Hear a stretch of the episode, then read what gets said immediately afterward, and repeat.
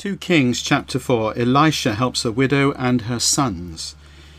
Now a wife of one of the prophets appealed to Elisha for help, saying, Your servant, my husband, is dead. You know that your servant was a loyal follower of the Lord.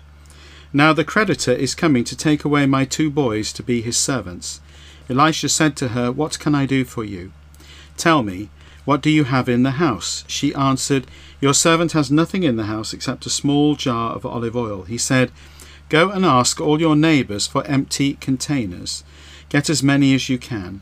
Go and close the door behind you and your sons. Pour the olive oil into all the containers. Set aside each one when you have filled it. So she left him and closed the door behind her and her sons. As they were bringing the containers to her, she was pouring the olive oil. When the containers were full, she said to one of her sons, Bring me another container. But he answered her, There are no more. Then the olive oil stopped flowing. She went and told the prophet. He said, Go sell the olive oil, repay your creditor, and then you and your sons can live off the rest of the profit. Elisha gives life to a boy. One day, Elisha travelled to Shunem, where a prominent woman lived. She insisted that he stop for a meal. So whenever he was passing through, he would stop in there for a meal. She said to her husband, Look, I'm sure that the man who regularly passes through here is a very special prophet. Let's make a small private upper room and furnish it with a bed, table, chair, and lamp. When he visits us, he can stay there. One day Elijah came for a visit. He went into the upper room and rested. He told his servant Gehazi, Ask this Shunammite woman to come here. So he did so, and she came to him. Elisha said to Gehazi, Tell her, Look, you have treated us with such great respect. What can I do for you? Can I put in a good word for you with the king or the commander of the army? She replied, I am quite secure. So he asked Gehazi, What can I do for her? Gehazi replied, She has no son, and her husband is old. Elisha told him, Ask her to come here. So he did so, and she came and stood in the doorway. He said, About this time next year you will be holding a son. She said, No, my master, O prophet, do not lie to your servant. The woman did conceive, and at the specified time the next year she gave birth to a son, just as Elisha had told her. The boy grew, and one day he went out to see his father, who was with the harvest workers. He said to his father, My head, my head. His father told the servant, Carry him to his mother. So he picked him up and took him to his mother. He sat on her lap until noon, and then he died. She went up and laid him down on the prophet's bed. She shut the door behind her and left. She called to her husband. Send one of the servants and one of the donkeys, so I can see the prophet quickly and then return. He said, Why do you want to go and see him today? Is it not the new moon or the Sabbath? She said, Everything's fine. She saddled the donkey and told her servant, Lead on, do not stop unless I say so. So she went to visit the prophet at Mount Carmel. When he saw her at a distance, he said to his servant Gehazi, Look, that's the Shunammite woman. Now run to meet her and ask, Are you well? Are your husband and your boy well? She told Gehazi, Everything's fine. But when she reached the prophet on the mountain, she grabbed hold of his feet. Gehazi came near to push her away, but the prophet said, Leave her alone, for she is very upset. The Lord has kept the matter hidden from me. He didn't tell me about it. She said, Did I ask my master for a son? Didn't I say, Don't mislead me? Elisha said to Gehazi, Tuck your robes into your belt, take my staff, and go. Don't stop to exchange greetings with anyone. Place my staff on the child's face. The mother of the child said, As certainly as the Lord lives, as you live, I will not leave. So Elisha got up and followed her back. Now Gehazi went on ahead of them. He placed the staff on the child's face, but there was no sound or response. When he came back to Elisha and told him, the child did not wake up. When Elisha arrived at the house, there was the child lying dead on the bed. He went in by himself and closed the door. Then he prayed to the Lord. He got up on the bed, spread his body out over the boy. He put his mouth on the boy's mouth, his eyes over the boy's eyes, and his palms on the hands against the boy's palms. As he bent down across him, the boy's skin grew warm. Elisha went back and walked around the house. Then he got up on the bed again and bent down over him. The child sneezed seven times and opened his eyes. Elijah, Elisha called to Gehazi and said, Get the Shunammite woman. So he did so, and she came to him. He said, Take your son. She came in, fell at his feet, and bowed down. Then she picked up her son and left. Elisha makes a meal edible. Now Elisha went back to Gilgal while there was a famine in the land. Some of the prophets were visiting him and told his servant, Put the big pot on the fire and boil some stew for the prophets. Someone went out to the field to gather some herbs and found wild vine. He picked some of its fruit, enough to fill up the fold in his robe. He came back, cut it up, and threw the slices into the stew pot, not knowing they were harmful. The stew was poured out for men to eat. When they ate some of the stew, they cried out, Death is in this pot, O oh, prophet! They could not eat it. He said, Get some flour. Then he threw it into the pot and said, Now pour some out for the men so they may eat. There was no longer anything harmful in the pot. Elisha miraculously feeds a hundred people. Now a man from Baal Shalisha brought some food for the prophet, twenty loaves of bread, made from the first fruits of the barley, as well as the fresh ears of grain. Elisha said, Set it before the people so they may eat.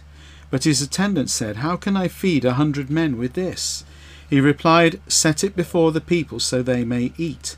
For this is what the Lord has said They will eat and have some left over. So he set it out before them. They ate and had some left over, just as in the Lord's message. 2 Kings chapter 5 Elisha heals a Syrian general. Now Naaman, the commander of the king of Syria's army, was esteemed and respected by his master, for through him the Lord had given Syria military victories. But this great warrior had a skin disease. Raiding parties went out from Syria and took captive from the land of Israel a young girl, who became a servant to Naaman's wife. She told her mistress, If only my master were in the presence of the prophet who is in Samaria, then he would cure him of his skin disease. Naaman went and told his master what the girl from the land of Israel had said. The king of Syria said, Go, I will send a letter to the king of Israel. So Naaman went, taking with him ten talents of silver, six thousand shekels of gold, and ten suits of clothes. He brought the letter to the king of Israel. It read, This is a letter of introduction for my servant Naaman, whom I am sent to be cured of his skin disease. When the king of Israel read the letter, he tore his clothes and said, Am I God? Can I kill or restore life? Why does he ask me to cure a man of his skin disease? Certainly you must see that he is looking for an excuse to fight me. When Elisha the prophet heard that the king of Israel had torn his clothes, he sent a message to the king, Why did you tear your clothes? Send him to me, so he may know there is a prophet in Israel. So Naaman came with his horses and chariots, and stood in the doorway of Elisha's house. Elisha sent out a messenger who told him, Go and wash seven times in the Jordan, your skin will be restored, and you will be healed. Naaman went away angry. He said, Look, I thought for sure he would come out, stand there, invoke the name of the Lord his God, wave his hand over the area, and cure the skin disease. The rivers of Damascus, the Abana, the Pharpar are better than any of the waters of Israel. Could I not wash in them and be healed? So he turned around and went away angry. His servants approached and said to him, O master, if the prophet had told you to do some difficult task, you would have been willing to do it. It seems you should be happy that he simply said, Wash and you will be healed. So he went down and dipped in the Jordan seven times as the prophet had instruction. His skin became as smooth as a young child's, and he was healed. He and his entire entourage returned to the prophet. Naaman came and stood before him. He said, For sure I know that there is no God in all the earth except in Israel. Now please accept a gift from your servants. But Elisha replied, As certainly as the Lord lives, whom I serve, I will take nothing from you. Naaman insisted that he take it, but he refused. Naaman said, If not, then please give your servant a load of dirt enough for a pair of mules to carry, for your servant will never again offer a burnt offering or sacrifice to a god other than the Lord. May the Lord forgive your servant for this one thing. When my master enters the temple of Rimmon to worship, and he leans on my arm, and I bow down in the temple of Rimmon, may the Lord forgive your servant for this. Elisha said to him, Go in peace. When he had gone a short distance, Gehazi, the prophet Elijah's servant, thought, Look, my master did not accept what this Syrian Naaman had offered. As certainly as the Lord lives, I will run after him and accept something from him. So Gehazi ran after Naaman. When Naaman saw someone running after him, he got down from his chariot to meet him and asked, Is everything all right? He answered, Everything is fine. My master sent me with this message Look, two servants of the prophets just arrived from Ephraim hill country. Please give them a talent of silver and two suits of clothes. Naaman said, Please accept two talents of silver. He insisted and tied up two talents of silver in two bags, along with two suits of clothes. He gave the two of his servants, and they carried them for Gehazi.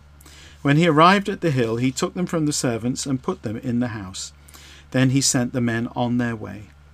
When he came and stood before his master, Elisha asked him, Where have you been, Gehazi? He answered, Your servant hasn't been anywhere. Elisha replied, I was there in spirit when a man turned and got down from his chariot to meet you. This is not the proper time to accept silver or accept clothes, olive groves, vineyards, sheep, cattle, male and female servants. Therefore, Naaman's skin disease will affect you and your descendants forever. When Gehazi went out of his presence, his skin was white as snow. 2 Kings chapter 6 Some of the prophets said to Elisha, Look, the place where we meet with you is too cramped for us. Let's go to the Jordan. Each of us will get a log from there, and we will build a meeting place for ourselves there. He said, Go. One of them said, Please come along with your servants. He replied, All right, I'll come. So he went with them. When they arrived at the Jordan, they started cutting down trees. As one of them was felling a tree, the axe head dropped in the water. He shouted, Oh no, my master, it was borrowed. The prophet asked, Where did it drop in? When he showed him the spot, Elisha cut off a branch, threw it in at the spot, and made the axe head float. He said, Lift it out. So he reached his hand and grabbed it. Elisha defeats an army. Now the king of Syria was at war with Israel. He consulted his advisers, who said, Invade such and such a place. But the prophet sent this message to the king of Israel Make sure you don't pass through this place, because Syria is invading there. So the king of Israel sent a message to the place the prophet had pointed out, warning it to be on its guard. This happened on several occasions. This made the king of Syria upset. So he summoned his advisers and said to them, one of us must be helping the king of Israel. One of his advisers said, No, my master, O king. The prophet Elisha, who lives in Israel, keeps telling the king of Israel the things you say in your bedroom. The king ordered, Go find out where he is, so I can send some men to capture him. The king was told, He is in Dothan. So he sent horses and chariots there, along with a good sized army. They arrived during the night and surrounded the city. The prophet's attendant got up early in the morning. When he went outside, there was an army surrounding the city, along with horses and chariots. He said to Elisha, Oh no, my master, what will we do? He replied, Don't be afraid, for our side outnumbers them. Then Elisha prayed, O Lord, open his eyes so he can see. The Lord opened the servant's eyes, and he saw that the hill was full of horses and chariots of fire all around Elisha. As the army approached him, Elisha prayed to the Lord, Strike these people with blindness. The Lord struck them with blindness as Elisha requested. Then Elisha said to them, This is not the road or city. Follow me, and I will lead you to the man you're looking for. He led them to Samaria. When he entered Samaria, Elisha said, O Lord, open their eyes so they can see. The Lord opened their eyes, and they saw that they were in the middle of Samaria. When the king of Israel saw them, he said to Elisha, should I strike them down, my master? He replied, Do not strike them down. You did not capture them with your sword or bow, so what gives you the right to strike them down? Give them some food and water so they can eat and drink and then go back to their master. So he threw a big banquet for them and they ate and drank. Then he sent them back to their master. After that, no Syrian raiding parties again invaded the land of Israel. The Lord saved Samaria. Later, ben, King Ben Hadad of Syria assembled his entire army and attacked and besieged Samaria. Samaria's food supply ran out. They laid siege to it so long that a donkey's head was selling for eighty shekels of silver, and a quarter of a cab of dove's droppings for five shekels of silver. While the king of Israel was passing by on the city wall, a woman shouted to him, Help us, my master, O king. He replied, No, let the Lord help you. How can I help you? The threshing floor and winepress are empty. Then the king asked her, What's your problem? She answered, This woman said to me, Hand over your son, we'll eat him today, and then eat my son tomorrow. So we boiled my son and ate him. Then he said to her the next day, Hand over your son, and we'll eat him. But she hid her son. When the king heard that the woman said, he tore his clothes. And he was passing by on the wall, the people could see he was wearing sackcloth under his clothes. Then he said, May God judge me severely if Elisha, son of Shaphat, still has his head by the end of the day. Now Elisha was sitting in his house with the community leaders. The king sent a messenger on ahead, but before he arrived, Elisha said to the leaders, Do you realize this assassin intends to cut off my head? Look, when the messenger arrives, shut the door and lean against it. My master will certainly be right behind you. He was still talking to them when the messenger approached and said, Look, the Lord is responsible for this disaster. Why should I continue to wait for the Lord to help? Matthew chapter 5 The Beatitudes. When he saw the crowds, he went up the mountain. After he sat down, his disciples came to him. Then he began to teach them by saying, Blessed are the poor in spirit, for the kingdom of heaven belongs to them. Blessed are those who mourn, for they will be comforted. Blessed are the meek, for they will inherit the earth. Blessed are those who hunger and thirst for righteousness, for they will be satisfied. Blessed are the merciful, for they will be shown mercy. Blessed are the pure in heart, for they will see God. Blessed are the peacemakers, for they will be called the children of God. Blessed are those who are persecuted for righteousness, for the kingdom of heaven belongs to them. Blessed are you when people insult you and persecute you and say all kinds of evil things about you falsely on account of me. Rejoice and be glad, because your reward is great in heaven, for they persecuted the prophets before you in the same way. Salt and light. You are the salt of the earth, but if salt loses its flavour, how can it be salty again? It is no longer good for anything except to be thrown out and trampled on by the people. You are the light of the world. A city located on a hill cannot be hidden. People do not light a lamp and put it under a basket, but on a lampstand, and it gives light to all in the house. In the same way, let your light shine before people, so that you can see your good deeds and give honour to your Father in heaven. Fulfillment of the law and prophets. Do not think that I have come to abolish the law or the prophets. I have not come to abolish these things, but to fulfill them. I tell you the truth, until heaven and earth pass away, not the smallest letter or stroke of a letter will pass from the law until everything takes place. So anyone who breaks one of the least of these commands and teaches others to do so will be called least in the kingdom of heaven. But whoever obeys them and teaches others to do so will be called great in the kingdom of heaven.